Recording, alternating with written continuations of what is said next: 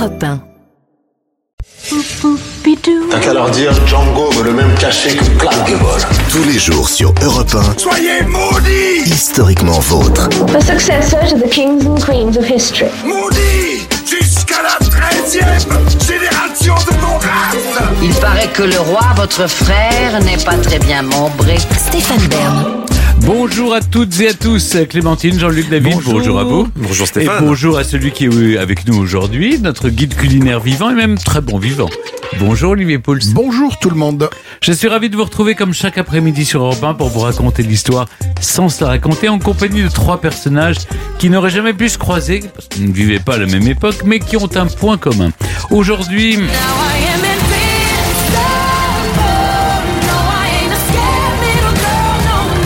Et oui, cher Kelly Clarkson, Invincible. Ils sont visiblement invincibles. C'est le thème d'Historiquement Vôtre cet après-midi. A commencer par dans la famille Médicis, le chef militaire Jean de Médicis, surnommé l'invincible. Et c'était pas sans raison. Il a troqué l'habit civil pour l'armure et les armes des mercenaires et bâti ainsi sa légende sur tous les champs de bataille, peu importe de quel côté, vous verrez. Puis lui aussi était surnommé l'invincible, Louis Zamperini, l'athlète olympique et militaire américain engagé dans la Seconde Guerre mondiale qui a survécu à un crash d'avion à la fin en pleine mer et a marqué l'histoire. Il a marqué aussi Angelina Jolie. Oui, oui, vous verrez. Et après les morts, le vivant. C'est vous, Jean-Luc, qui dresserez vers 17h30 le portrait de notre troisième personnage du jour, un entraîneur qui a rendu Arsenal invincible, Arsène Wenger. Mais oui, exactement Stéphane. Oh, je reconnais là votre analyse toujours pointue sur le football. Non, mais enfin, vous savez, je connais pas grand-chose, mais Arsène Wenger, je sais qui c'est. Qui ça? Non, parce que il y a dans Arsène Wenger et Arsenal, ça fait beaucoup de R. ah, ça, Exactement, et beaucoup de Arsène tout simplement. Mais c'est déjà bien de savoir prononcer son nom parce- parce qu'il est français, Arsène Wenger. Ah oui, moi, Ah je, oui. oui, bah, Mais il ah est oui. alsacien à la base. Ah, voilà. Je vous raconte en effet été- l'invincible Arsène Wenger, le Frenchie grâce à qui l'équipe d'Arsenal est entrée dans les jambes en restant invaincu toute une saison. Ah oui. Eux sont difficilement prenables aussi, comme on dit dans le foot. Ils sont mon 4-4-2 à moi, même s'ils ne sont que trois. D'abord, celle qui nous entraîne dans l'intimité de l'histoire, c'est Clémentine Portier-Kaltenbach. De qui nous parlez-vous, euh, Clémentine? De Desmond Doss, un infirmier héros de guerre qui refusait de porter une arme et qui, au péril de sa propre vie, a sauvé la vie de 75 hommes à Okinawa. Alors, par quel miracle lui a-t-il survécu? Il est, On a cru qu'il était invincible. Lui était convaincu que c'était la grâce divine. Il y a un film d'ailleurs sur son Bien sûr, absolument. C'est sur Desmond Doss, oui. Elle lui remonte aux origines d'un objet, d'une mode, d'une passion, voire d'une obsession, souvent la sienne. C'est David Castello-Lopez. Oui, aujourd'hui je vous parle des origines de- des tulipes. Ah, D'où ça vient oui. les tulipes, ces De fleurs Turquie. Et, euh, oui, oui, Mais euh, on pense oui, que mais- c'est les Pays-Bas, mais en fait c'est la oui, Turquie. et en fait, et, et avant ça, euh, parce qu'elles existaient, euh, elles sont existées toutes seules avant qu'on, Oui. avant qu'on aille les chercher. Oui. Et s'il y avait même, il y a même une étape avant la Turquie. Ah, Ah, c'est ouais, ça qui ouais, est ouais, intéressant ouais, avec vous, c'est ça, c'est ça. Les origines, c'est en toute fin d'émission et juste avant, comme dirait l'autre. Mes aïeux, quelle époque Mes aïeux, Oui, époque quelle époque ça s'est passé dans le passé Aujourd'hui, on remonte dans les années 1860. On parle cuisine avec vous, Olivier Pouls, et même cuisine embarquée dans les trains, Ouais, désormais. écoutez ça.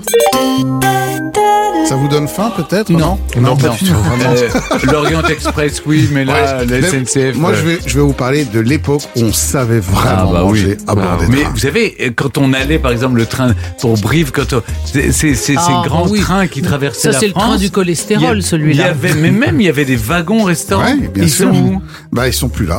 Hormis dans quelques trains, je vous raconterai lesquels, Ah. mais un peu cher.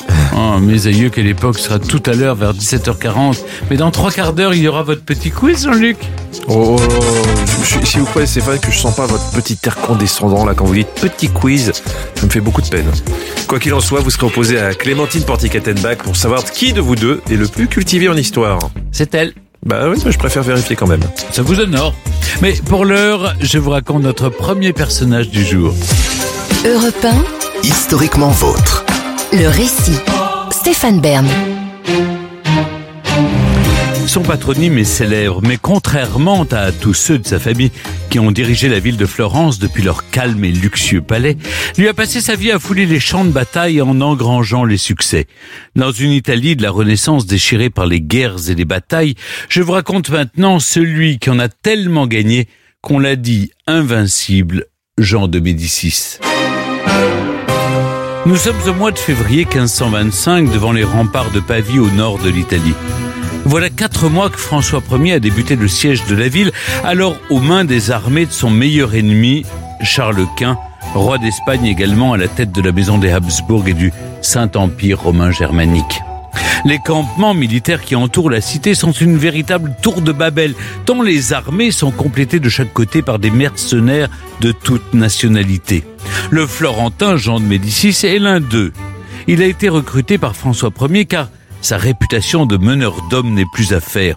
On compte sur lui pour protéger les approvisionnements d'armes ou de vivres et surtout lancer des escarmouches partout aux alentours de Pavie dans le but de s'assurer des positions stratégiques et de harceler l'ennemi en attendant l'affrontement ultime. Le 16 février, au cours d'un accrochage, Jean de Médicis a perdu des hommes. Le lendemain, en représailles, il lance une attaque sur un groupe d'Espagnols. Il réussit à les prendre en étau et n'est pas peu fier après le combat de montrer à son amiral comment sa technique foudroyante a eu raison des adversaires. Mais à trop partager son succès, Jean de Médicis n'a pas remarqué que des soldats ennemis sont encore dans les parages. Il n'entend même pas le tir d'arquebuse qui résonne non loin. Pourtant, une balle vient traverser sa jambe droite juste au-dessus du pied.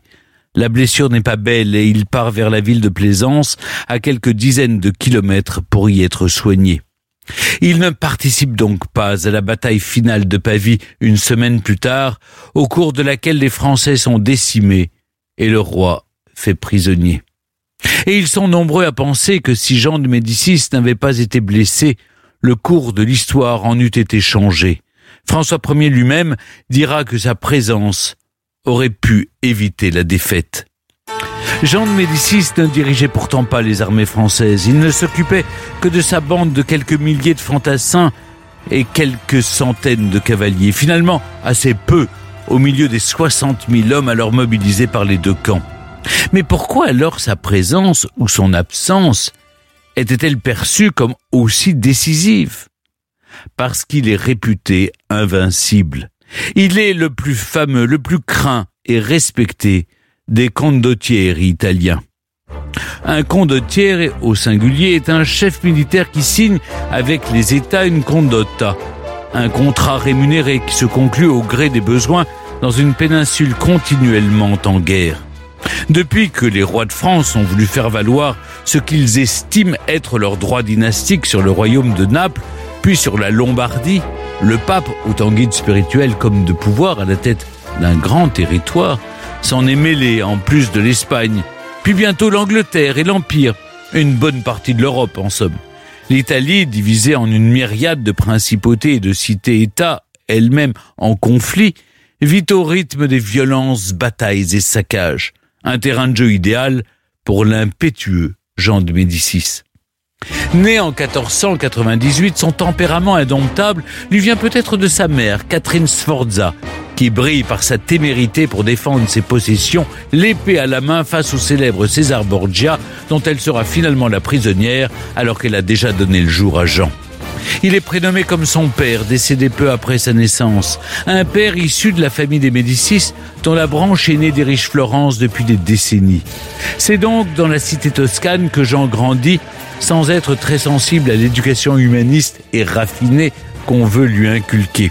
Il préfère les cavalcades, les épées et les exercices physiques qui ne suffisent manifestement pas à calmer son caractère belliqueux puisque à seulement 13 ans, il est un temps banni de la ville pour s'être mêlé à des rixes mortels.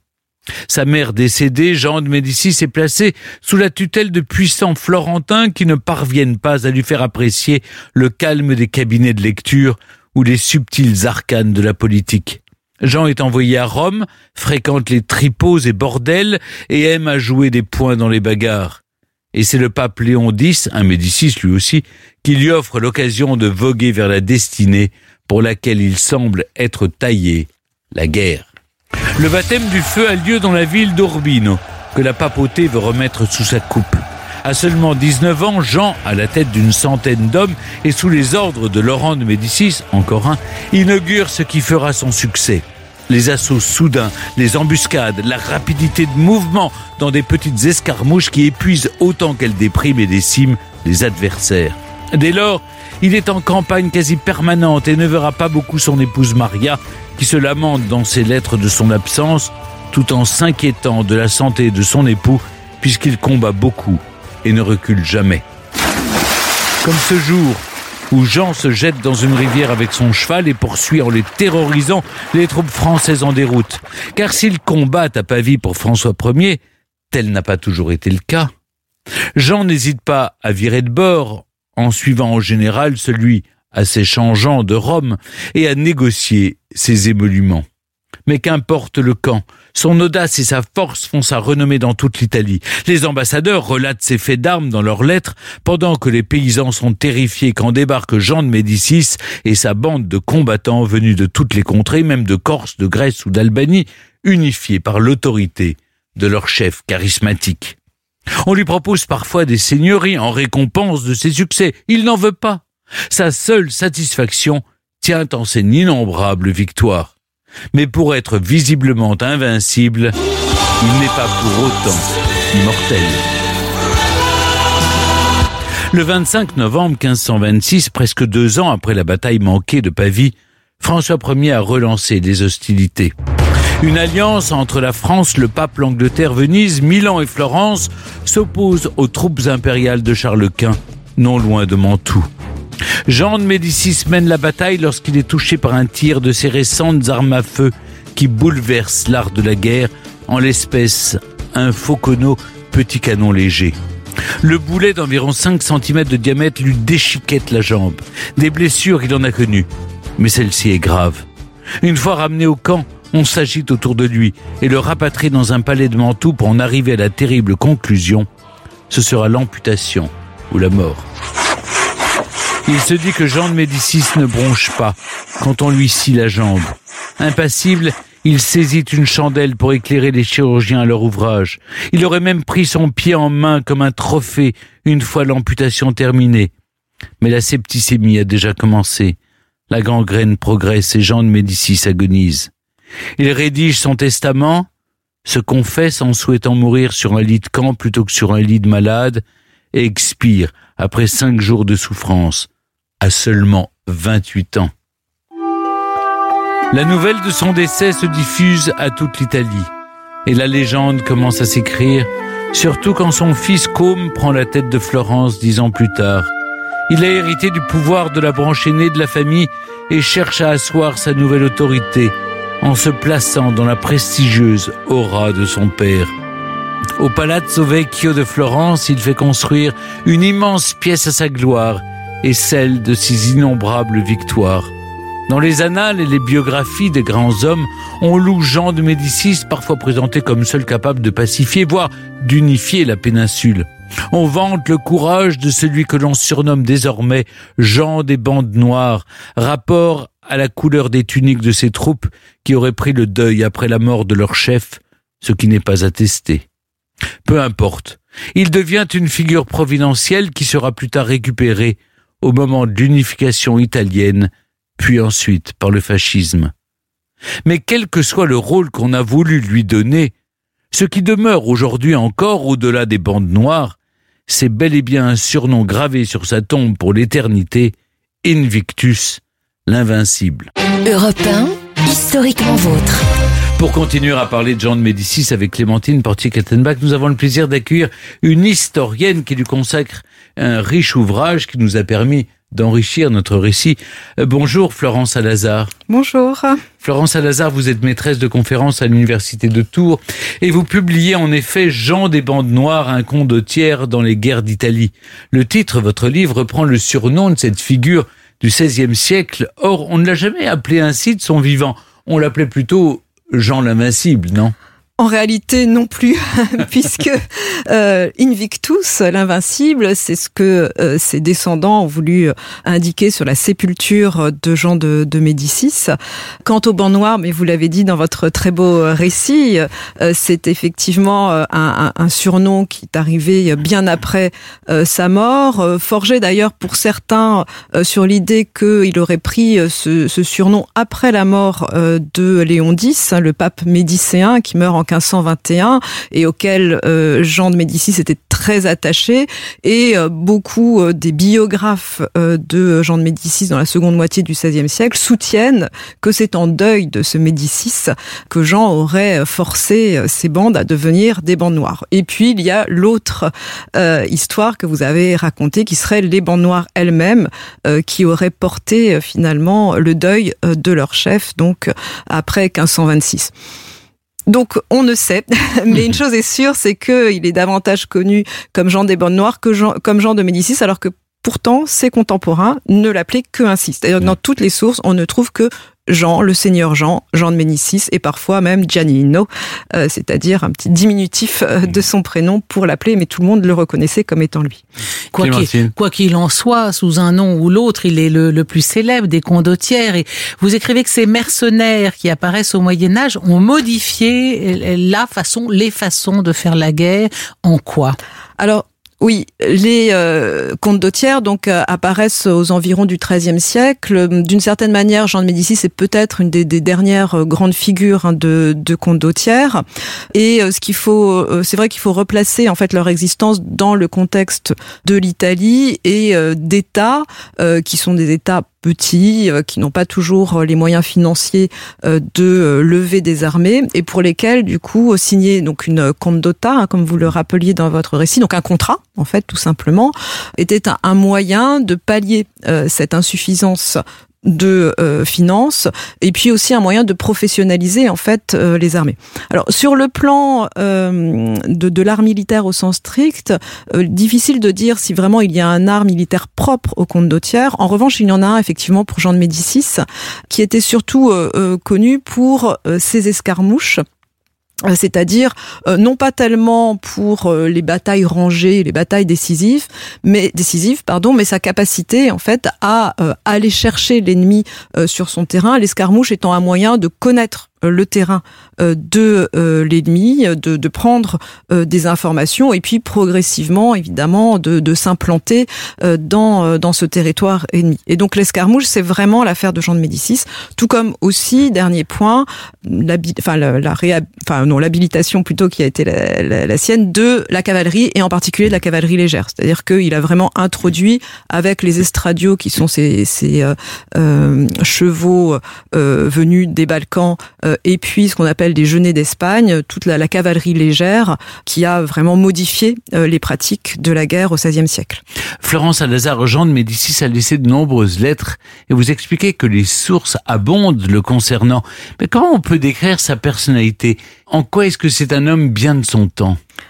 Oui, alors c'est une première surprise, euh, c'est cet océan de sources, parce que quand on travaille sur le XVIe siècle, on est plutôt gêné par l'absence euh, de sources que euh, par le, pléthore de ces sources. Et là, ce qui est très surprenant, c'est que lui-même a laissé beaucoup de lettres, de, missives, parfois de, de qui montrent effectivement un, homme d'armes de son temps, c'est-à-dire que l'essentiel de sa correspondance porte sur les demandes d'argent. Et on voit que le nerf de la guerre, c'est bien l'argent et que euh, ce qu'il cherche à obtenir, c'est euh, des, des subsides. Et puis euh, des, des demandes souvent très impérieuses pour obtenir tel type d'armes, tel, y compris des vêtements. voilà. Donc c'est en fait une correspondance qui est très tournée vers la demande auprès d'autrui. Du coup, sa personnalité, elle est quand même un petit peu opaque parce que évidemment, on, on bute sur un, un certain nombre de, de ses traits de caractère, mais on voit un homme euh, exigeant et euh, impérieux. Ce qui est plus intéressant dans la correspondance, ce sont les lettres de son épouse et d'un certain nombre de femmes qui gravitent autour de lui, où là, en revanche, on a une fenêtre ouverte euh, sur euh, des personnages très singuliers. Mais tout l'objet de votre ouvrage, c'est de montrer que c'est bien après sa mort, à l'âge de 28 ans, que le mythe de Jean de Médicis s'est érigé. Mais de son vivant, pourquoi est-ce qu'il était si connu après tout? Il a raté la bataille de Pavie. euh. C'est l'homme des occasions manquées, là. on peut le dire. Euh, et oui, et, et c'est surprenant puisque en réalité, de, de batailles vraiment importantes, il n'en a vécu à peu près euh, aucune, quelques-unes dans la guerre d'Urbino, qui n'est pas la guerre la plus connue euh, des guerres euh, d'Italie. Et pourtant, Machiavel fait de lui effectivement le, le- ce- le- le- celui qui a l'impétuosité incroyable, qui euh, sera capable des plus grands partis, hein, dit euh, euh, Machiavel en 1526. Euh, on peut se demander si Machiavel peut-être n'exagère pas un peu le rôle politique de Jean de Médicis, qui était avant tout un homme de terrain. Mais de fait, ce qui est très surprenant, c'est de voir comment ses contemporains sont soucieux de lui. hein. Un exemple rapide avec un Marino Sanudo, qui est un Vénitien, qui collecte toute l'information qui arrive à Venise, qui à l'époque est une, un carrefour de l'information en Europe. Et Marino Sanudo, dans son, dans son journal, euh, rapporte systématiquement où se trouve Jean de Médicis, combien euh, de soldats il a et euh, ce qu'il euh, entend faire, ou en tout cas ce qu'il pense qu'il va faire. Donc effectivement, tous les contemporains sont très soucieux de lui, de ce qu'il fait, et suivent finalement sa progression. Mais on a là peut-être d'une certaine manière un paradoxe avec euh, un homme qui euh, fait l'objet de, de toutes les attentions de ses contemporains, et puis finalement euh, des, des actions euh, sur lesquelles on peut avoir un regard plus nuancé aujourd'hui. Oui, c'est quand même assez étrange. Pourquoi cette, cette popularité auprès des chroniqueurs, auprès d'un Machiavel, et qu- qu'en pense le, le, le, le- le peuple Enfin, est-ce qu'il est aussi connu ou pas du tout? C'est étrange, cette notoriété bizarre. Oui, il est connu aussi parce qu'il était craint, dans la mesure où, alors on a des, des lettres aussi de contemporains euh, qui rapportent les actes de cruauté que Ah oui. euh, Jean de Médicis était capable de faire sur les populations locales. hein. Il faut rappeler que les guerres d'Italie, c'est vraiment le, le moment aussi où euh, la guerre sort des champs de bataille et où les populations locales sont entraînées euh, dans euh, les, les- les actes de guerre. Donc il est craint pour cette raison-là, mais euh, s'il reste néanmoins euh, un, un objet d'intérêt euh, pour euh, les, élites, euh, c'est que l'Italie à ce moment-là est à la recherche de celui qui pourra, pour reprendre les termes de l'époque, sortir les barbares de la péninsule, hein, bouter les barbares de la péninsule, les barbares étant bien sûr les Français, les Espagnols et les, troupes impériales donc du Saint-Empire romain germanique. Et la, figure de Jean de Médicis apparaît comme étant sur le plan militaire capable de le faire, mais euh, on n'en aura évidemment jamais tout à fait la, preuve. Comme vous l'écrivez, Florence Salazar, pour Jean de Médicis, la mort n'est pas la fin, mais c'est le début de son mythe. C'est son fils Côme Ier qui est le premier à édifier ce mythe avec, euh, j'imagine, l'objectif, c'est d'asseoir sa propre légitimité. Tout à fait, puisque comme vous l'avez rappelé tout à l'heure, euh, comme premier donc euh, arrive, euh, enfin prend la, la succession d'Alexandre de Médicis, qui est assassiné par son cousin Lorenzino, qui restera ensuite dans l'histoire sous le nom de Lorenzaccio, et donc Côme qui n'était pas destiné à régner, hein, puisque Jean de Médicis vient d'une branche cadette des Médicis, mais Côme arrive au duché donc de, de Florence tout simplement parce qu'Alexandre n'a pas de, de descendants. Mais donc il se trouve dans une difficulté qui est celle de légitimer, de légitimer euh, son, son pouvoir. Et donc a posteriori, on reconstruit l'image d'un père euh, qui euh, avait cette, non seulement cette aura militaire, ça qui était acquise, mais qui par ailleurs avait un certain nombre de capacités politiques que là on va un peu forger effectivement de, de toutes pièces. Donc Côme est le premier artisan effectivement de cette héroïsation posthume. Hmm. Mais 500 ans après l'édification du, du mythe Jean des Bandes Noires, les fascistes italiens ont récupéré à leur tour sa figure.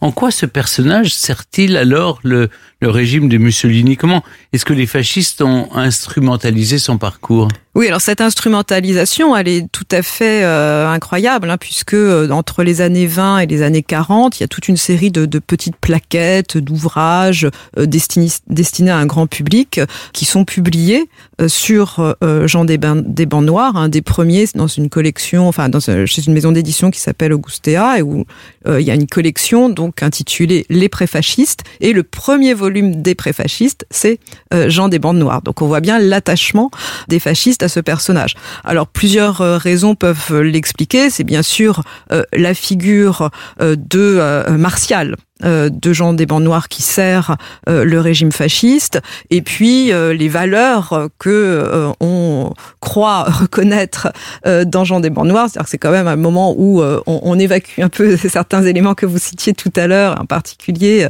Sa vie nocturne. voilà sa vie nocturne qui intéresse beaucoup moins mais en revanche, toutes euh, le- les idées de, fougue, d'audace, de vaillance euh, sont euh, bien évidemment remobilisées à cette occasion-là, de même que l'espèce de concomitance entre les bandes noires de Jean de Médicis et les chemises noires des fascistes là donne lieu aussi à des interprétations.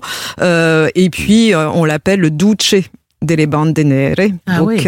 euh, pour euh, bien insister euh, sur le fait que d'une certaine manière Mussolini serait presque un, deuxième visage de Jean de Médicis Mm. lui-même. Merci beaucoup Florence Salazar. Merci à vous. Je rappelle que votre livre Jean des bandes noires est disponible aux éditions Passé Composé. Merci à vous. Merci encore. Europe 1, historiquement vôtre avec Stéphane Bern. Tous les jours, vous le savez, historiquement, votre vous raconte l'histoire sans se la raconter avec Jean-Luc Lemoine qui vient tout juste de mettre le point d'interrogation final à son quiz à suivre. Exactement, aujourd'hui, mais un indice musical ultra simple. Picture me up on your knee, just tea for two and two. Tea for two, c'est- Ah, la grande vadrouille et cette scène extraordinaire dans le hammam. Là. Big moustache Oui.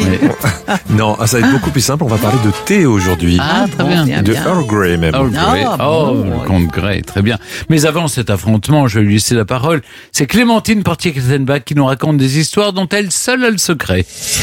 Dans l'intimité de l'histoire. Et aujourd'hui, Clémentine, vous nous présentez un héros de guerre, Desmond Doss, un guerrier sans armes ni Desmond Thomas Doss, caporal et infirmier dans l'armée des États-Unis pendant la Seconde Guerre mondiale.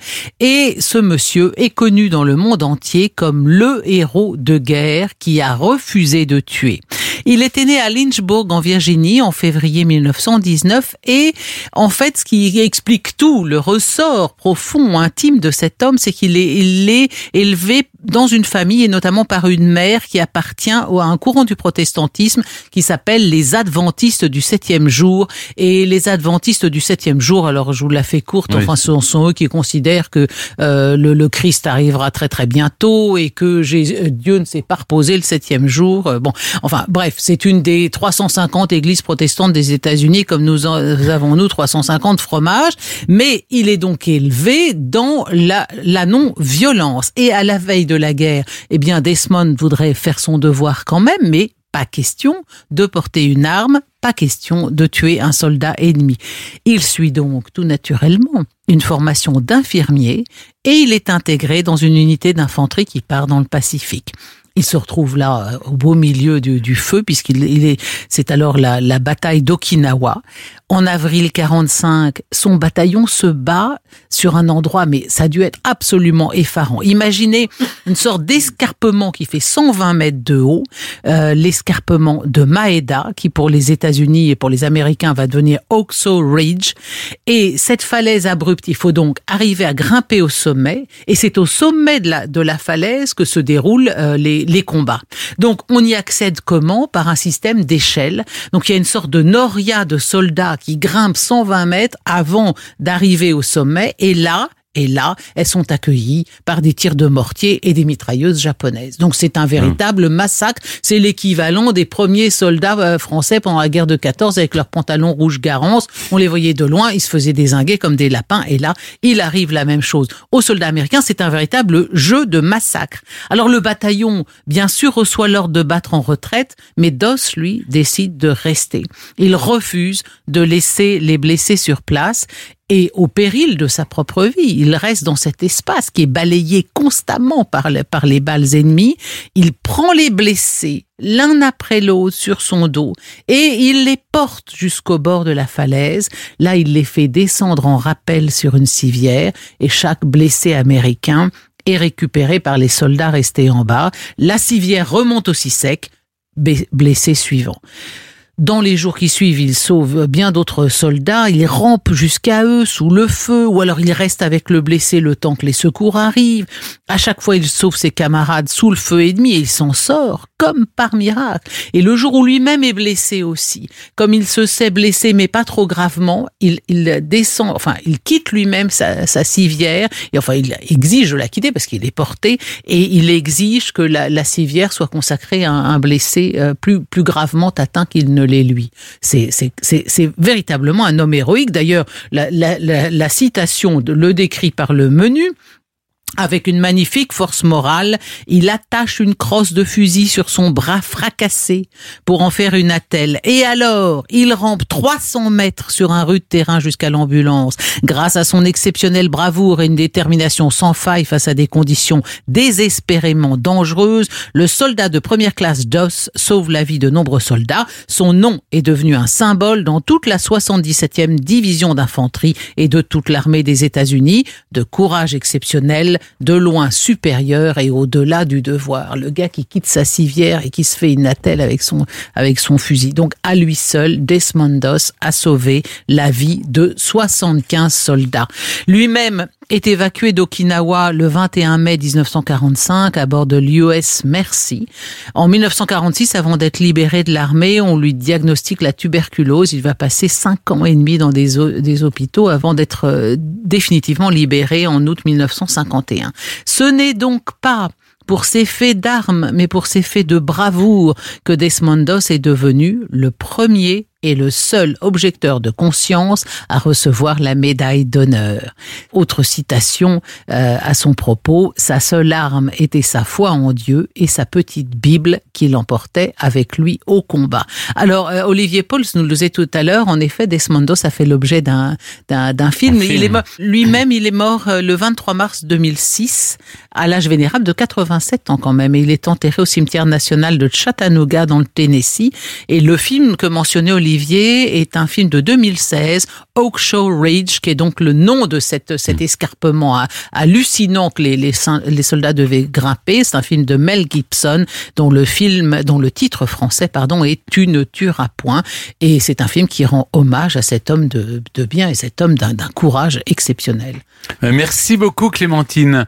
Chaque après-midi dans Historiquement Vôtre vient ce moment de l'émission où le n'importe quoi côtoie l'approximation. C'est le quiz plus connu sous ce nom de Burn to Oui. Euh, alors en toute honnêteté, j'aurais personnellement dit l'inverse. hein. J'aurais dit l'approximation côtoie le n'importe quoi, mais bon, après les goûts et les couleurs. Allez, jouons. Une question pour vous, Stéphane. 1956. Il y a eu un gros coup de gel en France. Alors qu'en Provence, on comptait 12 000 hectares d'amandiers, le 8 février, on passe de 20 degrés à moins 20 degrés. Les amandiers sont morts et on a replanté autre chose. Aujourd'hui, 95% de l'amande vient de l'étranger. Conséquence, la frangipane made in France a disparu. Voici ma question. La frangipane venait du marquis Pompeo Frangipani. Hmm. Il avait inventé un Aide de camp de Louis de XIII. quand- Oui. il avait inventé un parfum à base d'amande. Il s'en servait gants. Pour parfumer ses gants. Oui, bah, Vrai bien ou sûr, faux c'est connu. En tout cas, Mais vous n'avez pas une autre question sous la main Moi, parce ce que, j'aimerais, c'est, aller au cinéma avec vous pendant l'Empire contre-attaque. Et tu sais que Dark Vador, c'est, le, le- le père de Luke Skywalker. Hein Alors, non, mais il Hein faut une question plus difficile. Alors. Mais c'est pas votre pour question. Que nous, on apprenne des choses. mais c'est, la question bien. pour Stéphane. Mais c'est idiot, je connais bien l'histoire de Monsieur Frangipane puisque j'ai fait les antonomines, c'est-à-dire les, les, les, Ah, mais oui, bien sûr. mais mais voilà, oui. Excusez-moi, mais ces on- gens qui on- ont laissé leur nom. Il a peut-être pas lu. Non, mais c'est pas ça, on essaie de vous mettre bien, surtout, de vous, Ah vous bon, faire non, mais non. Ah, ouais. Donc Faites oui. pas semblant de- d'être Monsieur- surpris alors que c'est vous qui avez demandé Non, qu'on j'ai rien demandé vos tout. questions Monsieur dans vos bouquins. Euh, oui, exactement. Frangipani. Il y a un gros suspense sur cette question, Et, on va et vérifier. je- je- je- j'en profite pour dire qu'à l'époque, les parfumeurs étaient les gantiers. Voilà, voilà, et c'est pour ça. Parfumer c'est gants, Je, savais que ça allait vous permettre de briller encore plus. Oui, oui, oui. Allez, on vérifie la réponse vraiment. Vous avez gagné. Vous avez gagné. Exactement. J'espère qu'il y aura plus de suspense sur la suivante. Et là, c'est Clémentine. Clémentine qui fait toujours la maline sur les questions de Stéphane, sur les siennes, un peu moins. Bah ouais, elles sont pas chopées dans mes bouquins, mes questions à moi. Gna, gna, gna, gna, gna, gna. Dans la catégorie boycott et cancel culture, il faudrait logiquement plus boire de thé Earl Grey, car Charles Grey a été Premier ministre britannique et un riche propriétaire terrien esclavagiste de l'île d'Antigua dans les Caraïbes. Vrai ou faux? Ce qui m'étonne, c'est que le, le, le thé, c'est, ça vient pas des Caraïbes et l'Earl Grey vient pas Non, des... mais c'est surtout le nom. Non, mais c'est Ouais. son nom. Ah, c'est était- son nom. Il a donné Oui. son nom euh, à un thé. Mais la Pourquoi question, c'est pas de savoir si le, le thé vient des Caraïbes. Oui, mais Oui. pourquoi a-t-il donné son nom au, au thé Ah non, rien à voir. Non, c'est pas la question non plus, mais en tout cas, ça, c'est intéressant. Alors on devrait débaptiser le Earl Grey parce que c'est le nom d'un, d'un le thé tient, tient directement son nom de ce, ce- De Charles cette- Grey, Premier ministre britannique et qui a été propriétaire terrien esclavagiste. Non. Non quoi Non, je pense Parce que pas. le problème, c'est que vous avez formulé tellement de questions, je ne sais plus à quoi vous répondre. Bah, non à votre question, voilà. Voilà. Non à votre question. non. Non à ma question, on va se contenter de ça, on va vérifier. Vous avez gagné Vous avez gagné, alors je vous explique. Au contraire, c'est sous sa mandature de Premier ministre du Royaume-Uni que, en 1833, il a fait ratifier le Slavery Abolition Act, qui a aboli l'esclavage dans l'Empire britannique. Qu'on se rassure, les anciens propriétaires d'esclaves ont été indemnisés à, à la hauteur de la moitié du budget du pays, qui a pour l'occasion fait un petit emprunt à la banque Rothschild. Ah, bah, très intéressant. intéressant. oui. Question numéro 3 pour Stéphane. Évoquons un peu les évangiles, si vous le voulez bien. Selon Saint Luc, dans les apôtres, il y a deux Jacques. Alors que selon Saint Matthieu, il y en a trois. Vrai ou faux? Oui. Dans les, dans les apôtres, il y aurait trois Jacques. Non, selon les évangiles, dans le- l'évangile selon Saint Luc, il y a deux Jacques. Ah oui. Selon Saint Matthieu, il y en a parce trois. que peut-être qu'il y a, il y a Oui. le frère de Jésus en plus, Jacques. Ah, peut- C'est peut-être pour je vais dire oui. Vous dites euh, oui.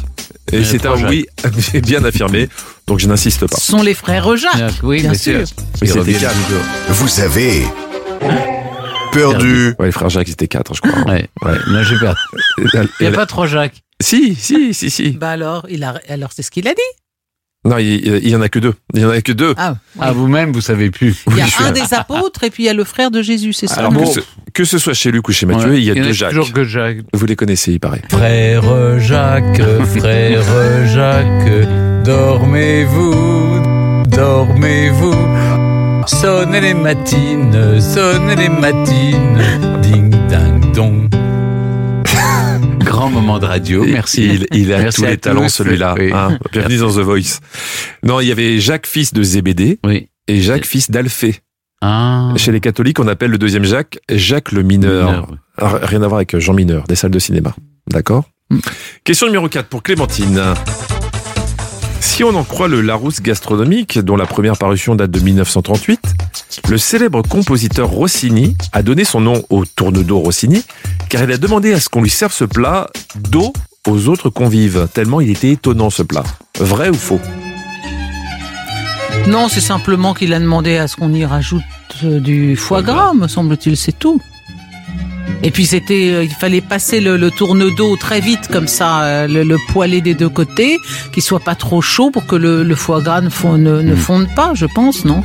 Donc je réponds non à votre question. Bah, eh ben, on, on vérifie si vous avez bien mal répondu.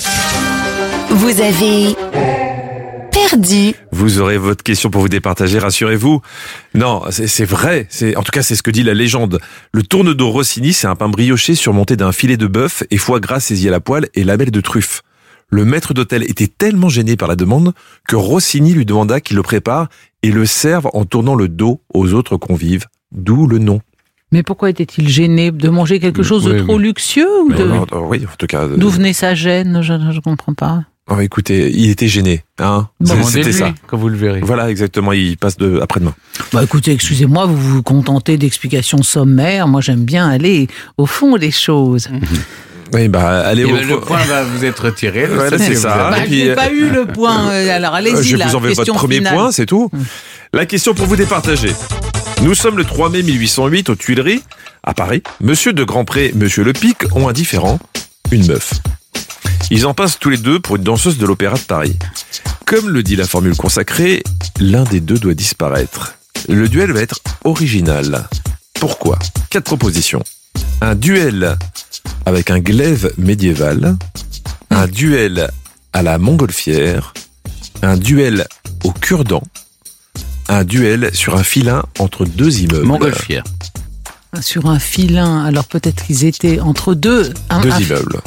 Un filin entre deux immeubles. Faut toujours choisir le plus original. Et sinon, le premier avait au glaive. cure-dent, un, Un glaive, glaive médiéval. médiéval. Ah, j'aime bien, moi, le glaive. Je veux dire glaive médiéval. Glaive ça me plaît bien, oui. Mm. Vous avez dit euh, la Montgolfière. mais, mais pourquoi aussi Comme rapidement ça, euh, parce- parce que. Vous connaissez Mais comment fait-on un duel à la Oh, montgolfière, écoutez, Stéphane euh, je vous expliquerai. Eh ben, écoutez, le gagnant ou la gagnante aujourd'hui, c'est Stéphane Bern. Ouais, voilà. Bah oui, un c'est duel à la histoire qu'il montgolfière. connaissait. Alors, comment fait-on? Comment procède-t-on? Alors, je vais vous C'est expliquer. une course. Ah, c'était chacun, une chacun, la, chacun la sienne. Ils sont tous les deux accompagnés de leurs témoins dans la nacelle. Ils ont un tromblon. Les deux montgolfières sont à 80 mètres de distance, à 800 mètres d'altitude. Les badauds, pensant que c'était une course, ils arrivent en nombre. Monsieur le Pic tire, mais rate sa cible. De Grandpré fait de même, mais fait mouche. Monsieur le Pic s'écrase et meurt. On ne sait pas si Monsieur de Grandpré a fini sa vie avec la danseuse. L'événement n'a été raconté étrangement que dans la presse britannique. Oh, c'est incroyable l'histoire. Et là, c'est une belle Ah, vous histoire. voyez, Ah, voilà. là, je, je vais Ah oui. jamais entendu parler de ça. Je vais aller vérifier tout ça tout de suite. Ah Au revoir, messieurs. Je vais recevoir des mails À encore. demain, à demain, Clémentine. Et historiquement, votre continue avec nos personnages du jour qui sont visiblement invincibles. Europe Historiquement vôtre. 1, le récit. Stéphane Bern. Avoir traversé autant d'épreuves sans jamais flancher est le signe d'un courage inébranlable. Avoir joué d'autant de malchance sans jamais désespérer pourrait paraître incroyable, mais son histoire est pourtant vraie. Si vraie qu'elle a inspiré un film à Angelina Jolie. Je vous raconte maintenant le destin d'un sportif, militaire et prisonnier de guerre, visiblement invincible, Louis Zamperini. Nous sommes en pleine journée olympique dans le stade de Berlin en ce 7 août 1936. Alors que l'épreuve du 5000 mètres va toucher à sa fin, l'athlète américain Louis Zamperini réveille l'ardeur du public en lançant une soudaine accélération pour dépasser quatre concurrents avant de franchir la ligne d'arrivée. Il n'a pas gagné, ne finit qu'en milieu de tableau, mais ébahit les tribunes par sa fulgurante remontée. 56 secondes pour un dernier tour. C'est 13 de mieux que le précédent record olympique. Un petit exploit prometteur pour ce jeune sportif de 19 ans. De retour chez lui en Californie, Luis Zamperini fait bien entendu la fierté de ses proches. D'autant plus qu'il y a quelques années, ses parents se demandaient encore ce qu'ils pourraient bien faire de lui. Enfant turbulent et bagarreur, il était devenu un adolescent quasi délinquant et filait clairement un mauvais coton avant que le sport ne le remette sur le droit chemin. Désormais rasséréné par sa petite gloire berlinoise, Louis Zamperini n'a qu'un objectif, les prochains Jeux Olympiques de 1940 à Tokyo. Mais alors qu'il engrange de bons résultats, le monde sombre doucement dans la guerre et les Jeux sont annulés. Louis n'ira pas au Japon, du moins pas dans les conditions qu'il imaginait. Les États-Unis se mêlent aux hostilités en 1941 et Zamperini s'engage dans l'armée de l'air. L'année suivante, au poste de largage dans les bombardiers B-24, il commence à sillonner l'océan Pacifique, théâtre de la guerre qui se joue entre le Japon et l'Amérique. Le 27 mai 1943, Louis et 10 hommes d'équipage sont à environ 1200 km au sud d'Hawaï en mission de recherche quand des moteurs de leur B-24 s'arrêtent soudainement. Le crash est violent. Mais il s'en sort, tout comme Phil, un pilote, et Mac, un tirailleur. Les huit autres ont disparu. Heureusement, les radeaux de survie sont intacts. Mais trois hommes sur deux petits bateaux pneumatiques avec pour seul vivre un litre et demi d'eau et quelques barres de chocolat et pour seuls outils une pince, un tournevis et quelques bouts de métal, le tout au milieu de l'océan. Euh, Les choses ne s'annoncent pas faciles. Et dès le premier soir, les barres de chocolat passent par-dessus bord à cause de la houle. Ils n'ont rien à manger jusqu'au jour où un albatros vient se poser sur leur embarcation. Ils réussissent à l'attraper, mais l'odeur fétide de la chair a raison de leur ventre vide. Ils se contentent de récupérer dans les entrailles du volatile des bouts de poisson qui serviront d'appât. Ils parviennent à capturer quelques petits requins à main nue, mais Louis sait que leur chair est toxique si elle n'est pas cuite. Il ne mange donc que le foie. Et quand un nouvel albatros vient se poser sur le bateau, cette fois-ci rongé par la faim, les naufragés se résignent à le manger. Pour boire, il faut attendre la pluie, bien rare. Ainsi passent les journées, quand ils ne sont pas chahutés par une tempête ou dérangés par d'autres requins, bien plus gros ceux-là, intrigués par cette appétissante présence sur leur territoire. Et les jours sont devenus des semaines, quand enfin, après presque un mois, le salut arrive par les airs. Un avion apparaît au loin. Ils sont sauvés. Mais l'engin fait feu sur les radeaux. Bande d'idiots, pense Louis. Ils nous prennent pour des Japonais. Bah, c'est en réalité bien pire. Ce sont des Japonais. La mitraille recommence. Les trois hommes se jettent à l'eau puis remontent à bord. L'avion repasse et tire encore. Cette fois-ci, seul Louis saute à la mer et doit se défendre contre des requins pendant que ses comparses font les morts, jusqu'à ce que l'appareil s'éloigne définitivement. Ils sont vivants, mais n'ont plus qu'un seul canot, endommagé qui plus est. Dans la difficulté, Louis Zamperini ne perd pas espoir. Il sait qu'il dérive vers l'ouest, probablement vers l'archipel des îles Marshall. Il a raison. Mais les Marshall sont aux mains de l'armée nippone. Et au 47e jour d'errance, c'est un navire japonais qui les récupère dans l'océan. Ils ne sont plus que deux. Mac est mort depuis 15 jours. Sa dépouille a été laissée à la mer. Phil et Louis sont désormais prisonniers. Si les premiers jours aux mains de l'ennemi sont rudes, attachés sur le pont du navire, ce n'est rien comparé aux 43 suivants sur l'atoll de Kwajalein, accroupir dans de minuscules geôles, régulièrement interrogés et battus. Ils voient chaque jour leur mort venir avant d'être finalement embarqués en direction du Japon. Louis se retrouve dans un camp de prisonniers à Yokohama, questionné, maltraité pendant environ un an avant d'arriver en septembre 1944 dans le camp de Omori à la lisière de Tokyo. C'est là qu'il fait la connaissance de celui qui deviendra son pire bourreau, le garde Matsuhiro Watanabe, que Jean et ses camarades d'infortune surnomment The Bird, l'oiseau. Un oiseau de malheur qui s'acharne à tabasser, humilier et avilir, et semble avoir choisi Louis comme objet favori de son sadisme. Après des mois de supplice, l'oiseau est muté. Un soulagement. En février 1945, Zamperini est transféré dans un nouveau camp, à Naoetsu, au nord du pays, et connaît, selon ses dires, le pire jour de son existence, en découvrant que l'oiseau est là aussi. Les brimades et les coups recommencent alors que les prisonniers sont soumis au travail forcé. Mais au printemps 1945, on voit et on entend de plus en plus souvent les nouveaux bombardiers américains B-29 traverser le ciel, signe que les États-Unis intensifient leurs opérations au Japon. La fin est proche, la victoire est là. En septembre, il peut enfin rentrer chez lui. L'histoire de l'ancien athlète olympique et de son calvaire est partout racontée. Louis rencontre celle qui devient son épouse et veut relancer sa carrière de coureur pour les prochains Jeux olympiques. Mais son corps broyé n'est plus à la hauteur et son esprit est englué dans des nuits de cauchemars. Prisonnier de son traumatisme, il ne trouve de secours que dans l'alcool. Tout part à volo jusqu'à ce que sa conversion à l'évangélisme redonne un sens à sa vie. Dans les années 50, Zamperini retourne même au Japon et offre son pardon à ses anciens geôliers emprisonnés. Pour ce qui concerne l'oiseau, tout le monde le croit mort, alors qu'il a en réalité pris la fuite et reviendra dans son pays finir sa vie paisiblement après une amnistie générale. Louis lui écrira une lettre pour lui dire qu'il lui pardonne. L'oiseau ne répondra jamais. Et quand on sait qu'à 70 ans, Louis Amperini fait tranquillement ses courses en skateboard, qu'à 81 ans, il prend le temps de porter la flamme olympique au Japon lors des JO de 1998 à Nagano et qu'il finit sa vie en 2014 à l'âge canonique de 97 ans. On se dit que le mot invincible comme titre d'un livre puis d'un film signé Angelina Jolie sorti en 2015 qui raconte son histoire est en effet très bien choisi. Europe 1, historiquement vôtre. Pour continuer à parler de Louis Amperini, nous sommes avec un historien du sport qui le connaît bien.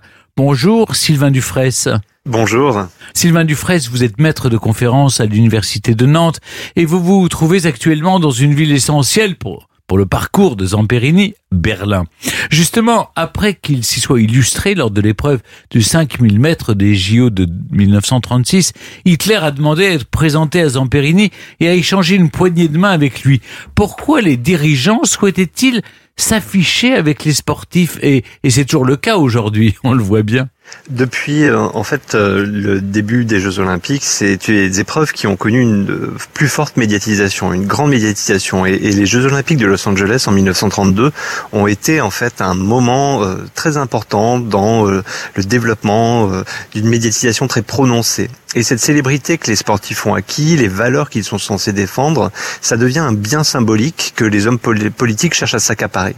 Et aux Jeux Olympiques de 1936, c'est une autre histoire aussi qui se joue, puisque euh, en échangeant une poignée de main avec Zamperini, Hitler s'adresse aussi au public des États-Unis et cherche à normaliser son image. Par exemple, on peut citer un, un, le, le, journal de Goebbels qui dit que l'Olympiade a vraiment été une très grande percée et que les commentaires sont fantastiques dans la presse à l'étranger et donnent une image positive en fait de l'Allemagne nazie. Et donc, ce qui est intéressant et ce qui s'est joué en fait avec euh, cette volonté de, de, présenter une image plus polissée, c'était euh, de s'adresser à un public qui lui était hostile, donc euh, le public euh, américain par exemple et un public européen qui avait été hostile à l'organisation des Jeux Olympiques à Berlin. Et euh, ici, en fait, en, en, faisant cette poignée de main, c'est un moyen de propagande pour normaliser l'image d'Hitler, l'image du dictateur, et pour en faire une figure populaire. Euh, Olivier Oui, on a parlé de boycott il y a quelques mois lors de la Coupe du Monde de football au Qatar. Des voix se sont-elles élevées en 1936 pour dénoncer la tenue des JO à Berlin sous l'égide euh, du régime nazi On sait ce que pensait Zamperini Oui, en fait, euh, plusieurs foyers se sont élevés contre le maintien des Jeux Olympiques à Berlin. L'organisation dans cette ville avait été déjà décidée en 1931, donc avant qu'Hitler n'arrive au pouvoir. Et l'hostilité à l'égard des Jeux de Berlin montait de plusieurs côtés. C'est du côté des Espagnols, puisque c'est face à la ville de Barcelone que Berlin avait gagné, et donc la ville de, de Barcelone avait été défaite. Et également, on voit un autre foyer, c'est autour du mouvement socialiste et communiste européen, qui d'ailleurs vont maintenir une Olympiade populaire, vont souhaiter maintenir une Olympiade populaire à Barcelone. Cette Olympiade n'aura pas euh, finalement lieu à cause de la guerre civile, mais en fait, il y avait autour de cette Olympiade populaire une logique de, de, de front populaire, c'est-à-dire d'organiser les forces euh, ensemble de lutte contre le fascisme. Et le troisième foyer, en fait, de, boycott, c'était aux États-Unis, où il y a eu une opposition vive, en particulier euh, par rapport aux discriminations subies par les athlètes et les sportifs juifs. C'est le cas, par exemple, du président de l'Union des athlètes amateurs, donc la fédération la plus importante euh, américaine, donc avec à sa tête Jeremiah Mahoney, qui était un dirigeant catholique, et qui indiquait que les discriminations faisaient que l'Allemagne n'a pas respecté, euh, ne respectait pas les règles olympiques. Et il y a également l'ancien secrétaire adjoint à la marine américaine, qui était membre du CIO, qui s'appelait Janke, qui a été exclu du CIO en juillet 1936, justement pour s'être opposé au maintien des Jeux olympiques à, à Berlin. Et il a été remplacé par euh, quelqu'un qui va devenir célèbre puisqu'il va devenir président du CIO, euh, Avery Brindage, qui soutient que les athlètes de son pays ne devaient pas s'impliquer dans les, ce qu'il appelait les altercations entre juifs et nazis. Zamperini est l'exemple du sportif euh, courageux, enrôlé dans le conflit, mais plus globalement, comment les sportifs ont-ils traversé la Seconde Guerre mondiale? Est-ce que on a souhaité mettre leur endurance, leur force physique au service des États Est-ce qu'on a cherché même à, à, mobiliser les meilleurs? Oui, totalement. En fait, il faut voir que finalement, le, le, les sportifs sont un peu euh, représentatifs de l'ensemble de la société. C'est-à-dire que certains vont être mobilisés par la propagande euh, pour montrer que l'ensemble de la société, même euh, les figures les plus célèbres, vont au front. D'autres vont subir, euh, par exemple, les déportations. Je pense au nageur Alfred Nakache ou au boxeur Victor Pérez. D'autres sportifs juifs vont se cacher, comme la gymnaste Agnès Keleti. D'autres aussi vont être impliqués dans, les combats, dans l'armée. Je pense à, Luz Long, qui était un, un, coup, un sprinter, un sprinter nazi, qui avait euh, concouru aux Jeux Olympiques de Berlin en 1936 contre Jesse Owens et qui, euh, comme il avait sympathisé avec Jesse Owens, a été envoyé euh, au front dans des fronts extrêmement virulents et donc il est mort, il est mort au front et d'autres vont mettre en avant, vont mettre leur capacité physique au service de la patrie. Je pense par exemple au boxeur soviétique Nikolai Korolev qui euh, était dans les, les, troupes et qui a fait une cinquantaine d'interventions sur le front contre les nazis. Je pense aussi à, en, en, URSS par exemple à la brigade des fusiliers motorisés qui était composée uniquement des gloires des sports, du sport soviétique des années 30 et qui a participé à la défense de Moscou. Donc on le voit en fait, les athlètes vont être mobilisés pour défendre en fait la patrie et comme Zamperini, ils vont aller au front et, réaliser des exploits. Et à la fin du conflit, qu'est-ce qu'ils incarnent ces sportifs vétérans comme Louise Amperini aux yeux du monde Eh bien, ils incarnent la renaissance aussi de la, de, de, de, la population et le retour à la normale. En fait, plusieurs sportifs de renom, d'anciens vétérans, vont manifester, le retour à une vie normale après des parcours extraordinaires et sur le front. Je pense par exemple au, au, tireur philippin Martin Gison, qui a été fait prisonnier par les Japonais, qui a survécu à la marche de la mort de Zlatan.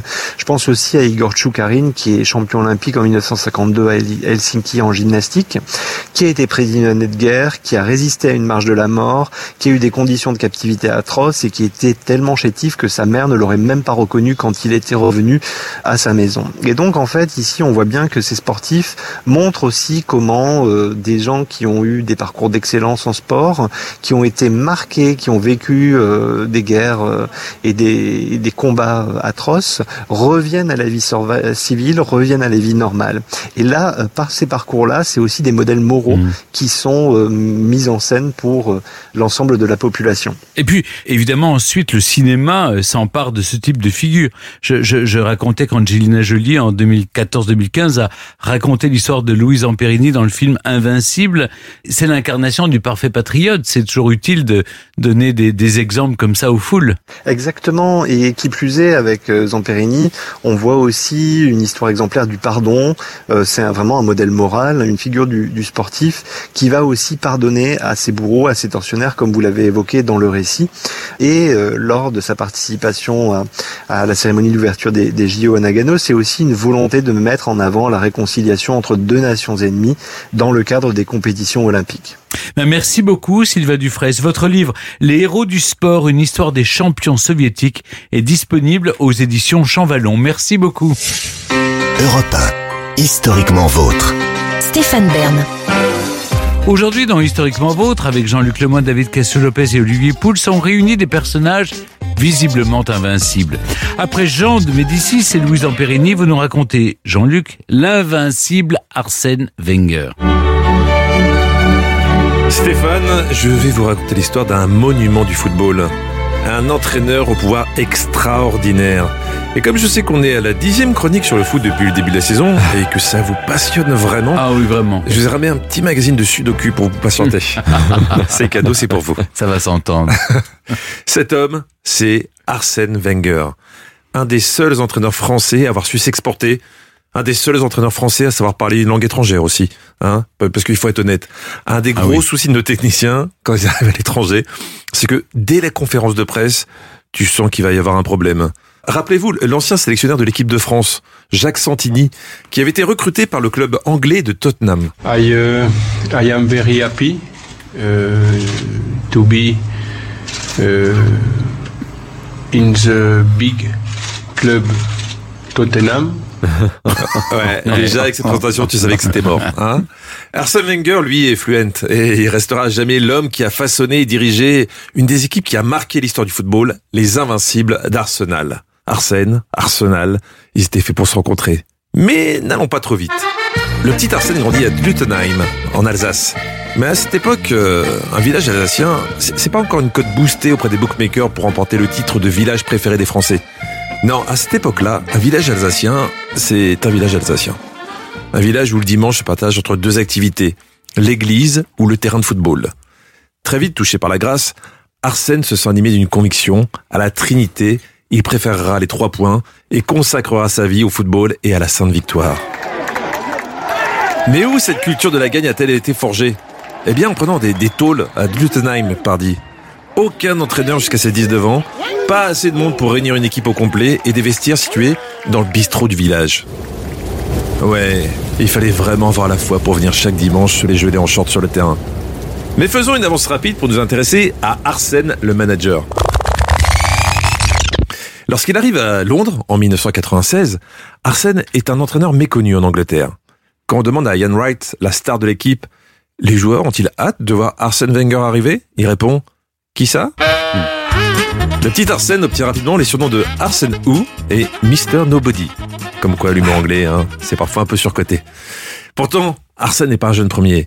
Il a déjà remporté un championnat de France avec Monaco, s'est offert une escapade de deux ans au Japon, et surtout, il a prouvé qu'il avait le flair d'un épagnol en dénichant quelques futures pépites du football mondial, comme le futur ballon d'or et actuel président du Liberia, George Weah. What else? Arsenal, Arsène Wenger découvre un club qui fleure bon la bière et la castagne. Il découvre aussi le championnat anglais réputé pour ses joueurs à l'hygiène de vie douteuse, ses arbitres qui laissent jouer et la ferveur de ses supporters. Non mais imaginez, euh, euh, Stéphane, je sais pas si vous connaissez un peu le foot anglais. Oui. Il y a même un club qui s'appelle West Ham, traduisez les, les jambons de l'Ouest. C'est pour vous dire. Arsène Wenger va reprendre en main le club et révolutionner le football anglais. D'autant que son rôle dépasse largement celui d'entraîneur. Il a le droit de mettre son nez dans tous les aspects du club, du choix des joueurs à recruter, en passant par l'alimentation jusqu'à la marque de tondeuse pour entretenir le terrain. Arsène, c'est pas le genre de coach qui vient faire l'entraînement et qui repart chez lui le soir pour regarder Danse avec les stars. Non, lui, il vit football, il mange football, et ma main a coupé que même quand il fait l'amour, euh, vous voyez quoi. Il va venir à l'OTAN Il va venir lui faire l'amour sans préliminaire Très vite, Arsène Wenger impose sa patte. Il sait que les joueurs étrangers sont moins chers et mieux formés. D'autant qu'à l'époque, les Anglais n'ont pas encore compris que la bière et les barres de chocolat étaient moyennement compatibles avec le sport de haut niveau. En seulement deux saisons, il parvient à réaliser l'impossible. Un doublé coupe championnat, mais surtout convaincre le défenseur Tony Adams de boire de l'eau les veilles de match. Les Anglais n'en reviennent pas. 20 ans avant la Casa de Papel, Arsène Hou devient The Professor. Comme il le dit lui-même, le style Arsène Wenger, c'est du romantisme pragmatique. Un jeu offensif spectaculaire d'une efficacité redoutable. Le bon dosage, juste ce qu'il faut pour faire lever la foule et pour remporter le match. Une capacité à sublimer les qualités de ses joueurs et à leur donner confiance en eux pour les convaincre que l'impossible est facile. Oui, c'est, c'est comme une bonne bière alsacienne en fait. Il désinhibe et avec lui, vous avez l'impression que vous pouvez sauter en parachute sans parachute. Rien ne pourra vous arriver. En 2002, après un deuxième titre de champion, il déclare dans la presse vouloir réaliser son rêve de remporter le championnat sans perdre le moindre match. La presse lui répond gentiment. Depuis plusieurs années, jette les premiers jalons de ce qui deviendra l'équipe des Invincibles. Et quelle équipe Sol Campbell, le rock anglais débauché chez le grand rival Tottenham. Quelques années plus tôt, les Frenchies, Robert Pires, Thierry Henry, Captain Paviara, le virevoltant et infatigable suédois Freddy Junberg, et le néerlandais Dennis Bergkamp, attaquant étoile capable de vous transformer un match de foot en un balai du Bolchoï. Au cours de la saison 2003-2004, l'équipe d'Arsène Wenger entre dans l'histoire du football en rendant une copie parfaite. 26 victoires, 12 matchs nuls, 0 défaite. Pour trouver pareille performance outre-Manche, il faut remonter au 19e siècle. Et en France, il faut trouver un portail menant vers une autre dimension. Au total, l'équipe reste invaincue en championnat pendant 49 matchs, avec en plus deux cerises sur le gâteau. Un titre obtenu chez le grand rival Tottenham. Et la joie de pouvoir dire Je l'avais dit, hein. Hein? Hein je l'avais dit? Hein? Je l'avais dit ou je l'avais pas dit? Au final, il restera 22 saisons à la tête de son club, celui qu'il appelle l'amour de sa vie, avec dans ses bagages 17 titres et une persistance rétinienne dans tous les yeux des amateurs de football, quel que soit le club qu'il supporte. Alors pour tout ça, bravo Monsieur Wenger. Et merci Jean-Luc. Ça va, vous avez... Ah oui, c'est bien. Non, c'est bien, c'était passionnant. Bon, ça fait plaisir. Europe Historiquement vôtre. Il est l'heure de dire au revoir à nos personnages visiblement invincibles pour retrouver deux garçons qui font tout pour l'être aussi. David Cassel-Lopez, vous nous racontez les origines d'une fleur qui a provoqué un crack boursier et c'est la tulipe. Exactement. Mais avant ça, comme chaque jour, mes aïeux, quelle époque aujourd'hui On repart en arrière dans les années 1860, marqué par l'arrivée d'un wagon particulier dans les trains, votre wagon préféré, Olivier, le wagon restaurant. Mesdames et messieurs, bonjour. Je suis Olivier, votre barista. Je vous informe qu'un bar est ouvert en voiture 4. Vous pourrez y déguster des sandwichs, des plats chauds ainsi qu'une sélection de boissons. Vous connaissez tout ce petit Bien, message oui, oui, oui. Évidemment, Oui, mais ça si vous donne prenez le TGV, vous n'avez pas pu couper ah, le plaisir du wagon-restaurant. Enfin, on ne parle plus aujourd'hui de wagon-restaurant, vous aurez remarqué, mais plutôt de wagon-bar, car franchement, le confort est plutôt sommaire et c'est pas vraiment la grande classe d'un restaurant qui est aujourd'hui de mise. Alors, le train est né dans les années 1830. Et durant cette décennie, les premières lignes sont entrées en fonction un peu partout en Europe.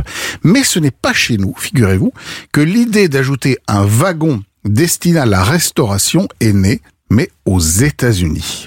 Eh oui, le premier wagon-restaurant est entré en fonction en 1868 sur la ligne Chicago-Alton. Un an plus tard, le 10 mai 1869, est inaugurée une ligne très importante, la première ligne ferroviaire qui traverse le pays de part en part, la Transcontinental Railroad.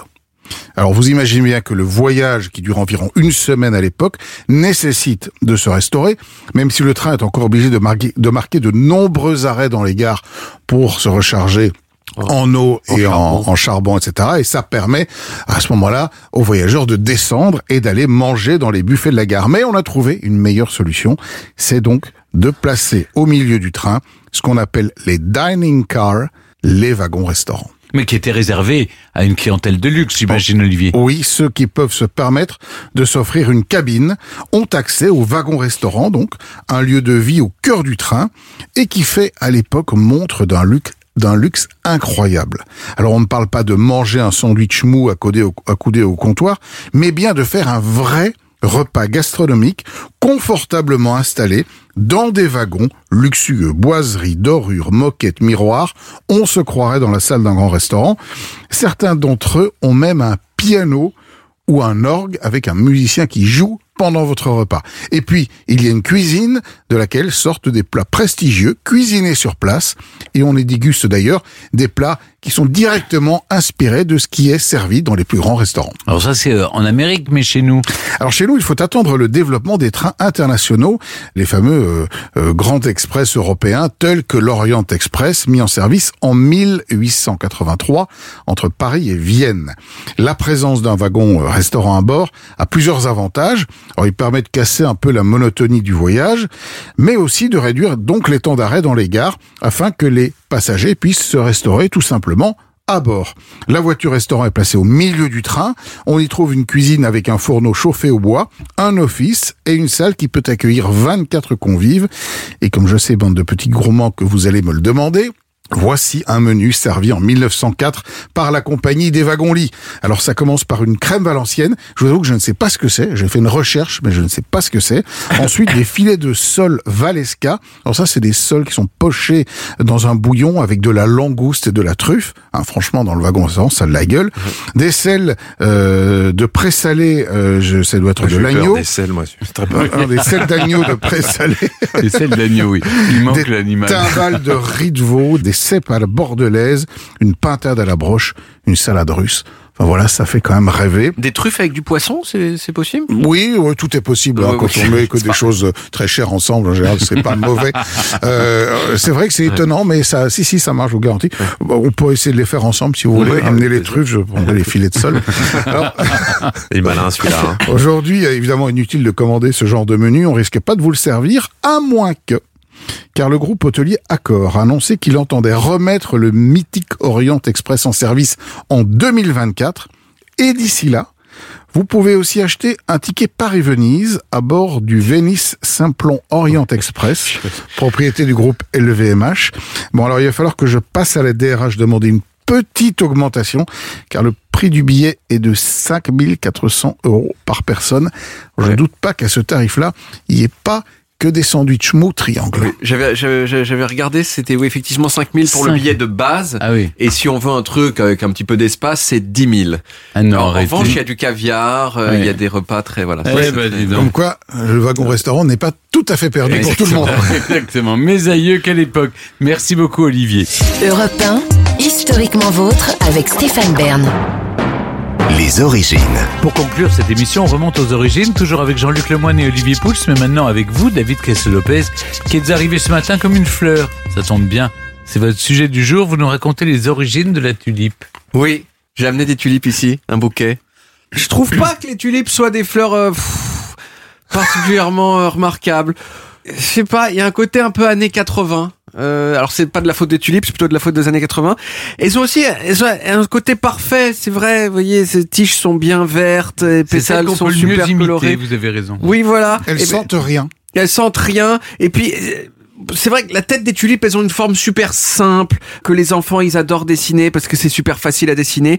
Mais c'est un peu une fleur qui, mais ça- elle manque un peu de caractère. Vous voyez, c'est un peu comme une rose, mais sans personnalité, une rose relou. Euh, c'est mon image euh, de la tulipe. Mais il faut croire que le monde n'est pas d'accord avec Non. moi parce que les tulipes ont encore énormément de succès dans le monde. Aux États-Unis, vous savez qu'il y a toujours plus de statistiques qu'ailleurs, ils comptent beaucoup les Américains. Aux États-Unis, la tulipe, c'est très largement le best-seller des fleurs coupées. Euh, Il s'en vend des quantités euh, astronomiques. Alors ça fait très très très longtemps que la tulipe est kiffée. Au départ, euh, la tulipe, c'est une fleur sauvage qui poussait sur les montagnes d'Asie centrale. Et de là, elle, est, elle a été adoptée par les Perses et surtout par les Turcs qui l'ont domestiquée pour les, euh, les faire planter, pour les planter chez eux. Au XIe siècle, dès le XIe siècle, les tulipes, elles étaient cultivées dans les jardins à, à Istanbul. Et il a fallu un petit moment, mais cinq siècles plus tard, les Européens, ils ont commencé à les importer. Les Européens en général, mais en particulier les Hollandais. Hollandais, tout à fait.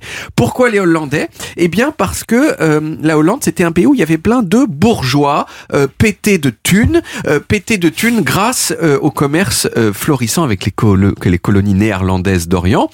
Et donc, euh, comme souvent quand on est pété de thunes, ces bourgeois, ils voulaient acheter des trucs inutiles pour montrer qu'ils avaient plein d'argent. Des objets exotiques, des œuvres d'art et des tulipes, signe extérieur de richesse de ouf. Donc le prix des tulipes a augmenté, et en particulier celui des tulipes rares, des tulipes à pétales rayés ou tachetés. Et là, le commerce s'est emballé. Les gens commencé à acheter des bulbes, non pas pour les mettre chez eux, mais pour les revendre plus tard, euh, jusqu'à ce que cette bulle spéculative s'effondre et que certaines personnes perdent beaucoup d'argent. Alors cette histoire, elle est, elle est quand même assez célèbre. On lit quelquefois que les prix atteints par certains bulbes, c'était 10 000 florins. 10 000 florins à l'époque, c'était le prix d'un palais bien situé sur un canal un peu chic d'Amsterdam. Tout ça pour un bulbe de tulipe, sachant que le revenu annuel moyen de l'époque, c'était 150 florins, 10 000 florins. On lit aussi que tout le monde, jusqu'aux paysans et aux domestiques, euh, a spéculé sur les bulbes et que quand la bulle a explosé, plein de gens ont été ruinés au point qu'ils ont sauté dans les canaux de la ville pour se suicider. Et cette histoire de folie des tulipes, elle sert encore aujourd'hui à expliquer un cas d'école de, la, de bulles spéculatives. Et puis, ce qui s'est passé, c'est que au début des années 2000, il y a une chercheuse américaine qui s'appelle Anne Goldgar qui a essayé de vérifier tout ça. Elle a épluché des myriades de reçus de vente de tulipes hollandais euh, de l'époque et elle s'est rendue compte que l'histoire était immensément exagérée. Certes, le prix des tulipes, il y a bien eu une bulle. Le prix des tulipes a été multiplié par 12 à Amsterdam entre 1636 et 1637, mais elle n'a trouvé que 37 personnes qui ont payé plus de 300 florins pour un bulbe. Alors c'est très très cher, hein, euh, mais c'est pas du tout aussi cher qu'on le disait. Et surtout, les gens qui ont perdu de l'argent dans la bulle spéculative, ils étaient riches. Donc certes, c'était une mauvaise affaire, mais ils n'ont pas été euh, ruinés. Et selon elle, vraiment, personne n'a fait faillite à cause des tulipes et personne ne s'est suicidé. Alors en attendant le bouquet que je vous ai amené là euh, apporté aujourd'hui, euh, il a coûté euh, 18 euros, ça fait 1,80 euro par tulipe. Euh, personnellement, je trouve ça encore un tout petit peu trop pour une fleur qui, qui, qui manque un peu de personnalité à mon sens. Voilà. Et vous m'avez appris quelque chose, Stéphane, c'est que j'ai fait une erreur massive. Oui, vous avez mis la trop d'eau dans votre vase. J'ai mis trop d'eau dans mon en vase. fait, les tulipes, il faut leur mettre très peu d'eau, un fond d'eau simplement. Oui. Si vous mettez trop d'eau, elles s'ouvrent tout de suite. Oui. Et donc, euh, elles vont, euh, Elles, bah, elles vont pas durer très longtemps. vont pas durer très si vous voulez qu'elles durent quelques jours. Mais, mais ce qui est l'avantage, terrible, c'est que j'ai l'impression, pourquoi les fleuristes ne nous disent pas ça Mais si, ils disent, moi je l'apprends. Eh ben, Moi, je pense qu'ils qu'il y ait veulent nous en vendre plein. Ah, parce que vous êtes Voilà. allé chez un low cost de fleuriste. et, et si vous voulez, l'intérêt de la tulipe, c'est quand même, vous avez toutes sortes de couleurs. C'est-à-dire, vous avez des Oui. bicolores, des, des chamarrés, vous avez. C'est, une fleur qui. euh, À l'époque, d'ailleurs, on savait pas pourquoi il y en avait qui étaient Oui, tachetés et rayés. exactement. Et en fait, c'est parce que euh, on s'est rendu compte plus tard que c'était des bulles qui avaient un virus. virus. Et le virus, il, bah, il rendait la fleur cool. et voilà. maintenant, on les. Bon, on les multiplie On parce les multiplie, que voilà. ce sont On des sait- fleurs à bulbes. On sait comment faire. Merci David, on retrouve les origines en podcast sur toutes les applis audio et en vidéo sur YouTube Dailymotion et sur le site europe 1.fr où vous pouvez également d'ailleurs retrouver toutes nos émissions. Historiquement Vôtre, c'est terminé pour aujourd'hui, mais on revient demain dès 16h avec toute l'équipe et surtout avec trois nouveaux personnages qui filent droit à Détroit. L'industriel Henry Ford qui a révolutionné l'automobile avec sa Ford T, mais aussi qui a révolutionné l'organisation du travail dans ses usines de Détroit. Puis celui qui a filé droit à Détroit au sens propre, l'aventurier français parti explorer l'Amérique, Antoine de la mode Cadillac. Et vous Jean-Luc, vous nous raconterez une reine du disco de Détroit qui a marqué l'histoire de la musique dans le monde entier. Oui, oui, enfilez vos fuseaux fluo. Je vous raconte Diana Ross et son histoire avec la célèbre maison de disques de la Motown de Détroit, où elle a filé droit et parfois un peu de travers aussi. Ah ben hâte de découvrir tout ça demain. À demain les amis Retrouvez Historiquement Vôtre tous les jours de 16h à 18h sur Europe 1 et en podcast sur europe1.fr.